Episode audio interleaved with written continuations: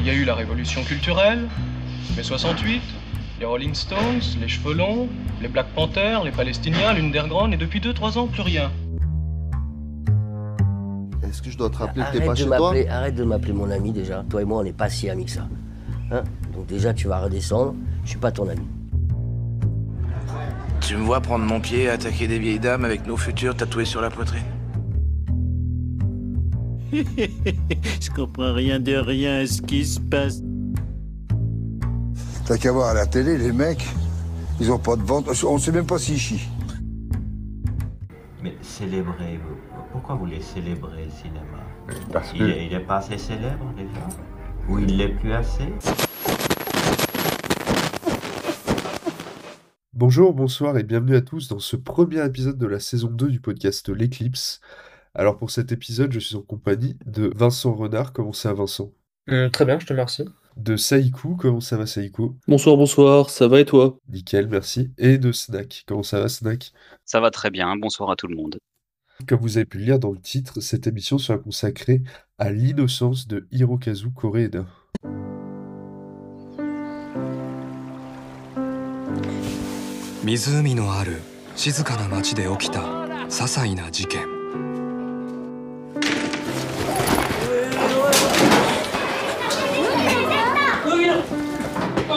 湖のある静かな町で起きた些細な事件 それはよくある子供同士の喧嘩に見えたごめんなさい。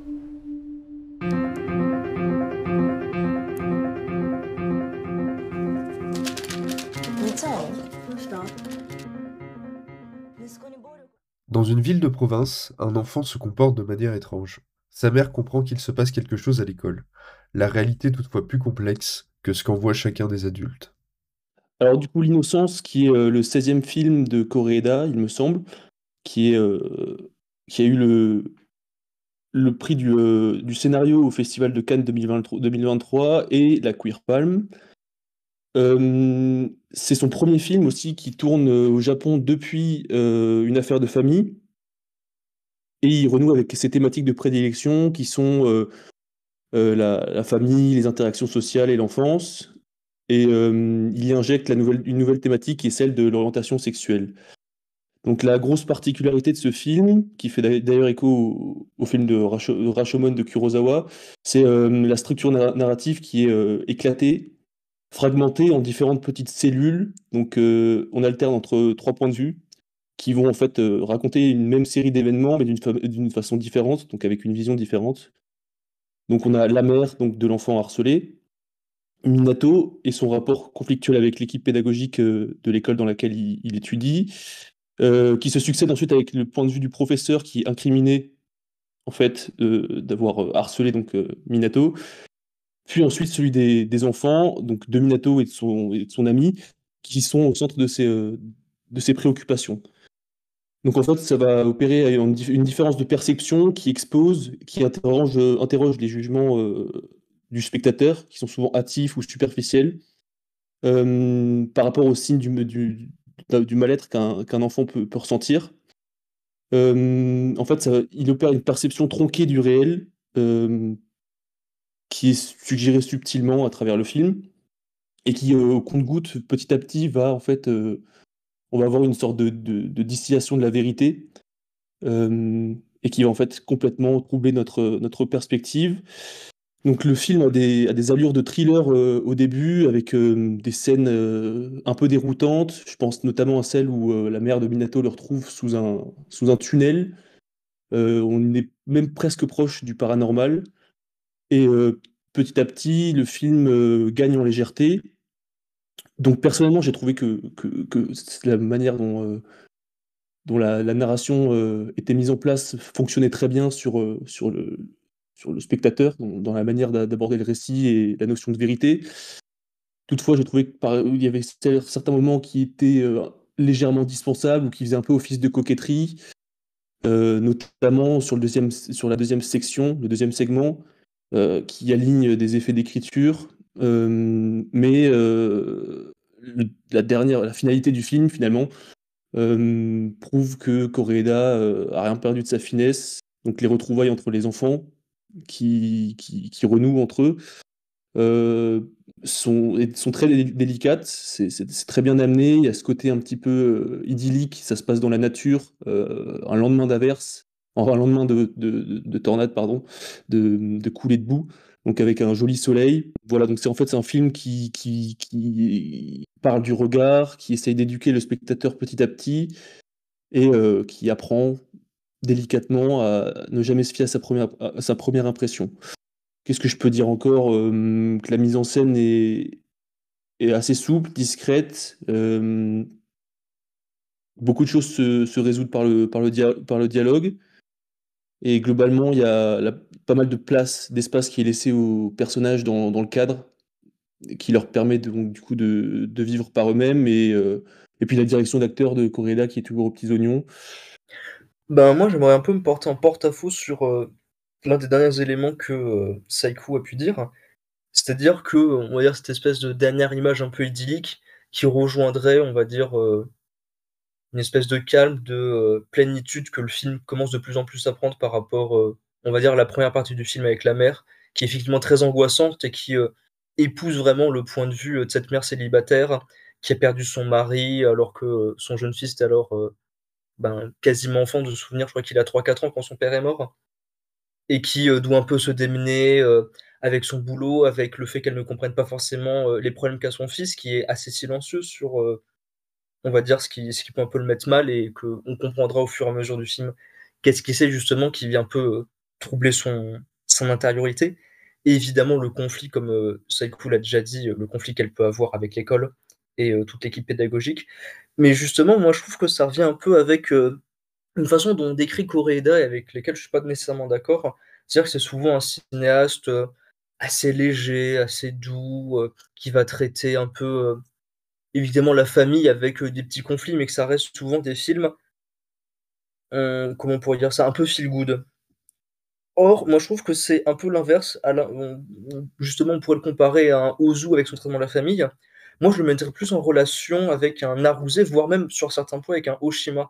Ça veut dire qu'il va pas traiter de façon. Il va traiter tous ces problèmes-là, mais de façon assez crue, assez violente.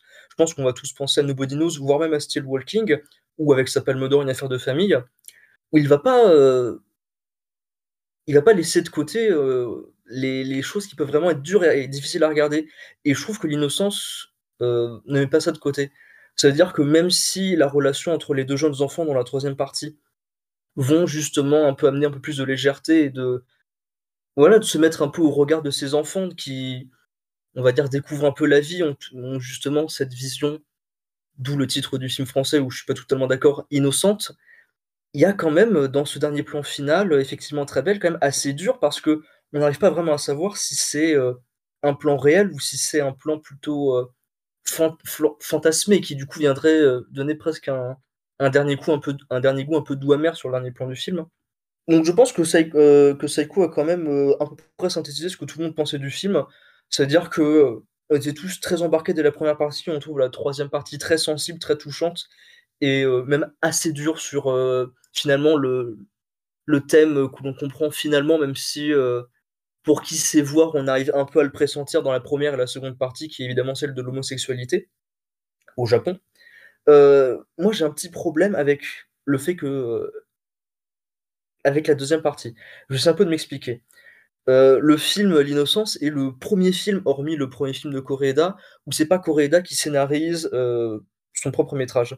Et je trouve que ça se ressent un peu, notamment sur comment on va avoir une évolution sur la vision particulièrement du professeur.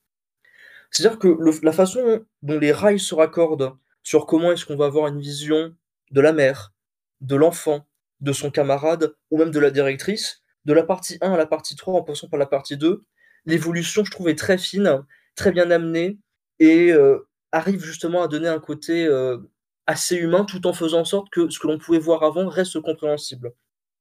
Par exemple, je vais prendre l'exemple de la directrice. Dans la première partie, ça a vraiment l'air d'être une femme euh, extrêmement sèche, qui donne absolument qu'une émotion, qui comprend pas. Et au fur et à mesure, on va comprendre quel est cet élément. Et dans la partie 3, on va même presque rentrer en empathie avec cette femme, avec une séquence de musique avec, avec l'enfant qui était très très touchante, très très belle.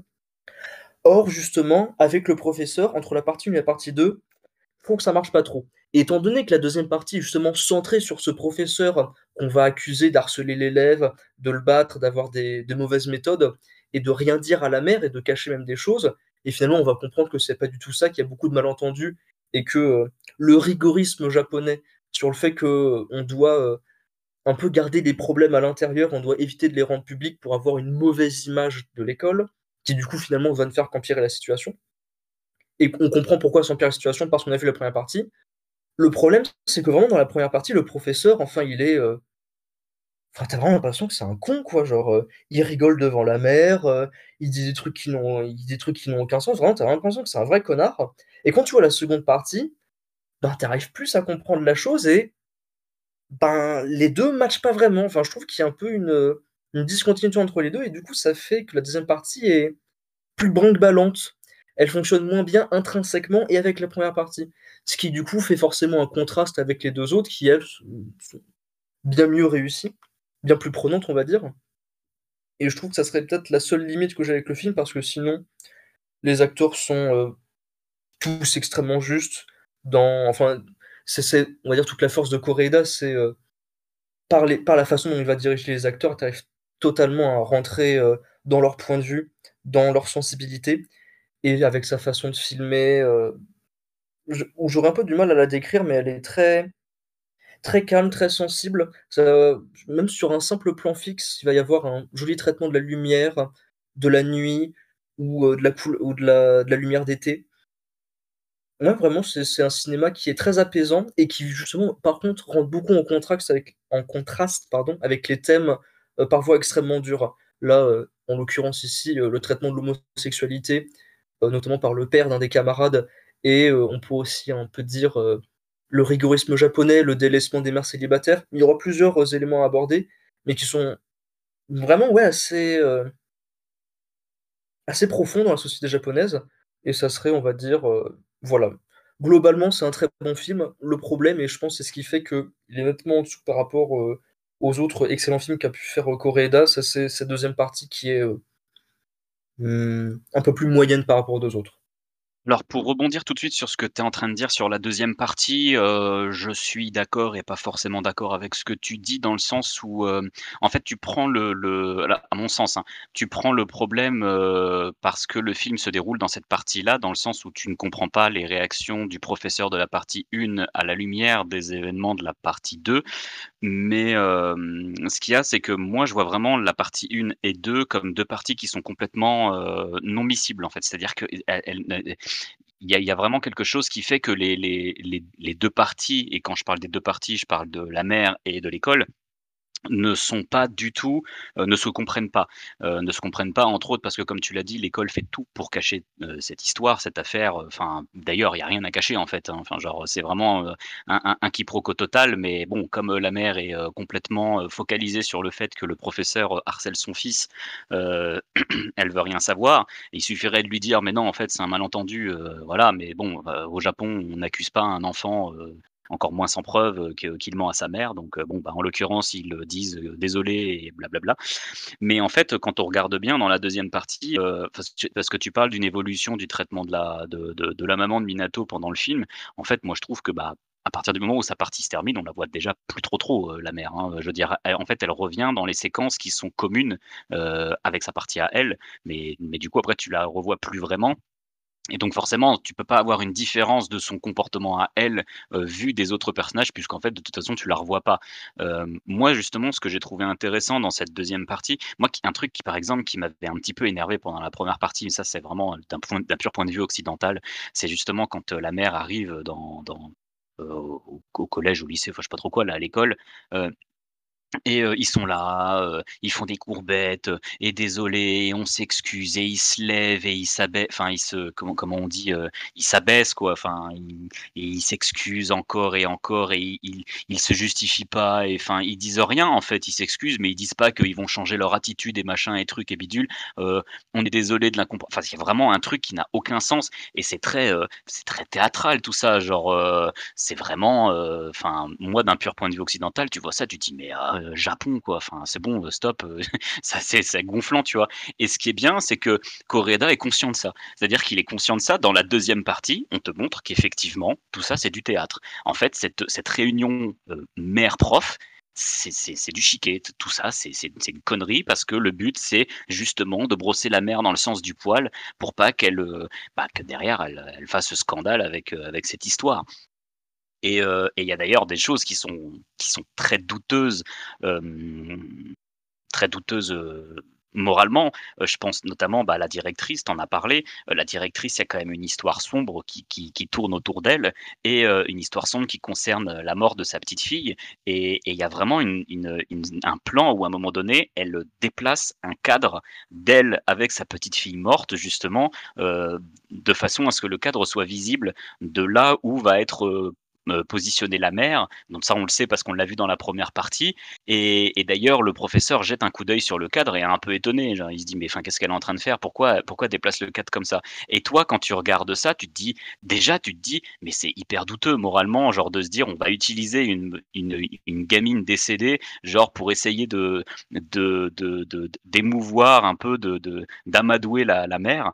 Et, euh, et c'est encore plus glauque quand tu apprends pourquoi et comment elle est décédée. Enfin, il y a vraiment tout un truc. C'est très subtil la, différence avec tout ça. Enfin, pas la différence, la, continuité. Et, j'ai trouvé, enfin, pour le coup, j'ai trouvé ça vraiment euh, la manière de, critiquer le comportement de l'école et de critiquer le, théâtre qui, entoure tout ça. J'ai trouvé vraiment ça intéressant. Et rien que pour ça, je trouve que la deuxième partie vaut, euh, la peine d'être vue.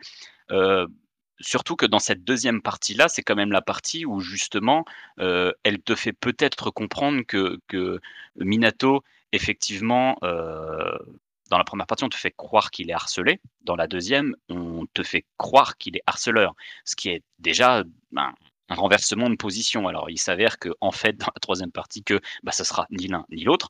Mais, euh, mais je trouve intéressant ce, ce renversement, d'autant que rien que du point de vue de la mise en scène, dans la première partie, on le voit évidemment comme un enfant, toujours un petit peu en, marge de la mer, il est toujours un petit peu là. Euh, si on le voit, c'est parce qu'elle s'inquiète et blablabla. Bla, bla, bla, Dans la deuxième partie, il est quasiment absent. C'est-à-dire que c'est toujours une espèce de présence un peu, un peu euh, spectrale, un peu, un peu en fond comme ça, qui est vraiment bah, le monstre du titre en fait, euh, qui, bah, du coup, qui s'avère être un titre trompeur oui et non, euh, parce qu'on verra dans la troisième partie pourquoi le film s'appelle comme ça, euh, en, version originale, hein, j'entends. Et, euh, et, vraiment comme ça, enfin je veux dire la séquence où à un moment donné il va, il va sortir l'enfant, il y a un enfant qui est, qui est prisonnier dans, dans des toilettes, la porte est bloquée et il est là et on voit Minato qui est derrière mais vraiment en non silhouette, il est vraiment comme un enfant, enfin, terrorisant quoi. Enfin, je sais, c'est, et, je trouve que du coup, c'est un renversement peut-être qui paraît artificiel compte tenu de, de, la vérité qu'on verra dans la troisième partie, mais qui, je trouve, au final, fonctionne plutôt bien à l'instant T. Euh, ah oui, quelque chose que j'ai beaucoup aimé, c'est du coup la métaphore de, l'homosexualité qui est distillée vraiment au fil du film. Dès le départ, en fait, on nous parle de, Minato qui, pose la question, enfin par rapport au cerveau de porc. Il en parle à sa mère quasiment, je crois, dans la première séquence. Et en fait, on comprend vraiment au fil du film, mais, touche par touche, que bah, ça concerne l'homosexualité. En fait, cette histoire de, de, cerveau de porc vient en fait de, c'est une expression qu'utilise le père de l'autre enfant parce qu'il y a un deuxième enfant, j'ai oublié son nom, mais il y a un deuxième enfant dans le film, euh, dont on croit qu'il est euh, harcelé par Minato dans un premier temps, alors qu'en fait il s'avère que non. Et donc cet enfant, euh, on apprend, mais de manière subtile comme ça, que, qu'il est homosexuel, qu'il le sait, que tout le monde le sait, que son père le sait. Et son père, du coup, le bat pour ça, et dit à tout le monde qu'il a un cerveau de porc, qu'il doit être soigné, blablabla. Et Minato, du coup, quand il comprend, lui, pareil, ces sentiments euh, qui se réveillent, euh, je spoil la mort, hein, mais bon, euh, quand il comprend que ces sentiments se réveillent pour, pour cet enfant-là, et donc son homosexualité, il se demande si lui aussi n'est pas malade, s'il n'a pas un cerveau de porc, s'il n'a pas un machin truc. Et, d'ailleurs, c'est ce questionnement vis-à-vis de cette homosexualité qui, en fait, est l'élément déclencheur de tout le film, parce que c'est en disant à sa mère que son prof l'a insulté, enfin que son prof lui a dit qu'il avait un cerveau de porc, que euh, Minato euh, en fait déclenche tous les événements qui, qui, vont avoir lieu dans le film. Et j'ai trouvé ça vraiment, heu, intéressant parce que c'est un simple questionnement d'un enfant qui a du mal à, bah, du coup, à comprendre ce qui lui arrive et qui, bah, sait que c'est quelque chose qui est quand même pas franchement très bien reçu, socialement et encore moins au Japon. Qui fait que, bah, ça va vraiment causer des des des conséquences désastreuses pour absolument tout le monde. Le prof se fait renvoyer, et eux eux 2 avec l'enfant, bon, ben, on sait très bien ce qui se passe à la fin. Mais c'est vraiment enfin voilà, c'est le thème de l'ho l'homosexualité est vraiment traité, heu, au fil de l'eau, de manière vraiment subtile. J'ai enfin moi, c'est vraiment du coup pour un petit peu parler de de de mon appréciation du film, c'est un film que j'ai beaucoup aimé.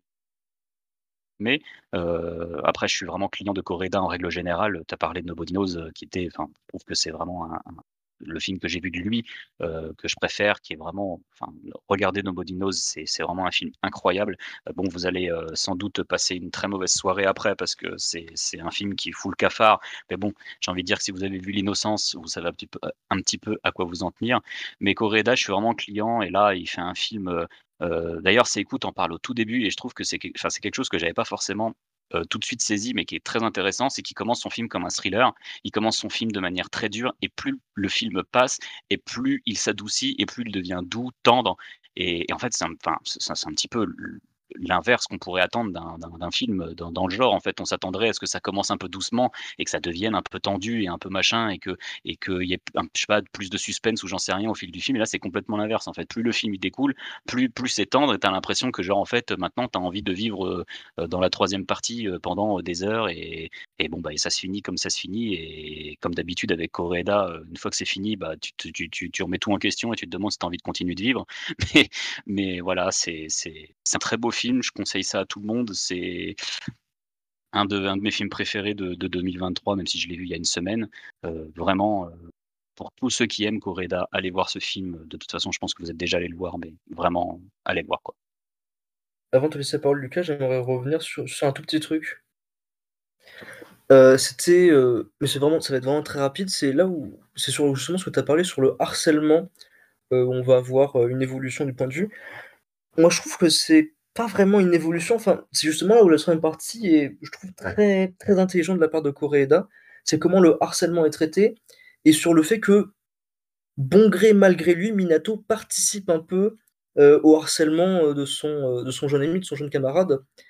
Et c'est, je pense qu'une vision assez intelligente de et je pense assez juste de ce que ça peut être justement de bah, en fait, ouais, d'avoir vraiment une vision d'enfant et de comprendre comment ça se fait le harcèlement à ce moment-là. Qu'il y a beaucoup, heu, d'élèves qui se moquent de son camarade, qui comprennent qu'eux, ils ont un peu compris qu'il avait qu'il était un peu efféminé et qui du coup, heu, se moquent de son enfin, ils je sais pas si les enfants sont au courant de son homosexualité, mais voilà, de son efféminité, le fait qu'il soit plus petit et cetera et que Minato fait partie du groupe des gens un peu populaires et qu'en même temps, il se sent un peu mal de mal le traiter, mais du coup, il il y participe aussi de temps en temps un peu en le en le violentant ou en ou en l'enfermant ou en justement en ne faisant absolument rien, alors qu'il voit très bien que son camarade est maltraité et c'est justement en traînant avec lui qu'il va un peu, heu, qu'il va être chamboulé parce qu'à la fois, il va être chamboulé par rapport à son sens de la justice et heu, évidemment chamboulé intérieurement. Mais c'était, vraiment sur, heu, est-ce qu'il est harceleur, harcelé? C'est justement, cette espèce de zone grise qui est assez juste et où, ouais, où là-dessus, par contre, moi, je trouvais qu'il était il tranchait moins, mais justement, il était beaucoup plus juste dans sa façon dont il traitait, heu, cet aspect-là. J'ai pas grand-chose à ajouter parce que vous avez pour moi dit, heu, tout ce qu'il y avait à dire sur le film. Mais là où j'aimerais quand même, heu, j'aimerais quand même ajouter, une toute petite chose, c'est qu'on n'en a pas du tout parlé et c'est ce film, c'est la dernière bande originale de Ryuichi Sakamoto, qui est un des plus grands compositeurs, du cinéma japonais, un très, très grand compositeur tout court, qui a fait notamment les musiques de Furio ou, heu, du Dernier Empereur et heu et je trouve que sa sa bande originale est absolument, heu, est excessivement belle. Enfin, je l'ai réécoutée plusieurs fois après avoir vu le film et pour moi, terminer, sa carrière sur, sur cette, sur cette, sur sur cette bande originale, c'est, c'est vraiment, heu, c'est vraiment, heu, une belle fin.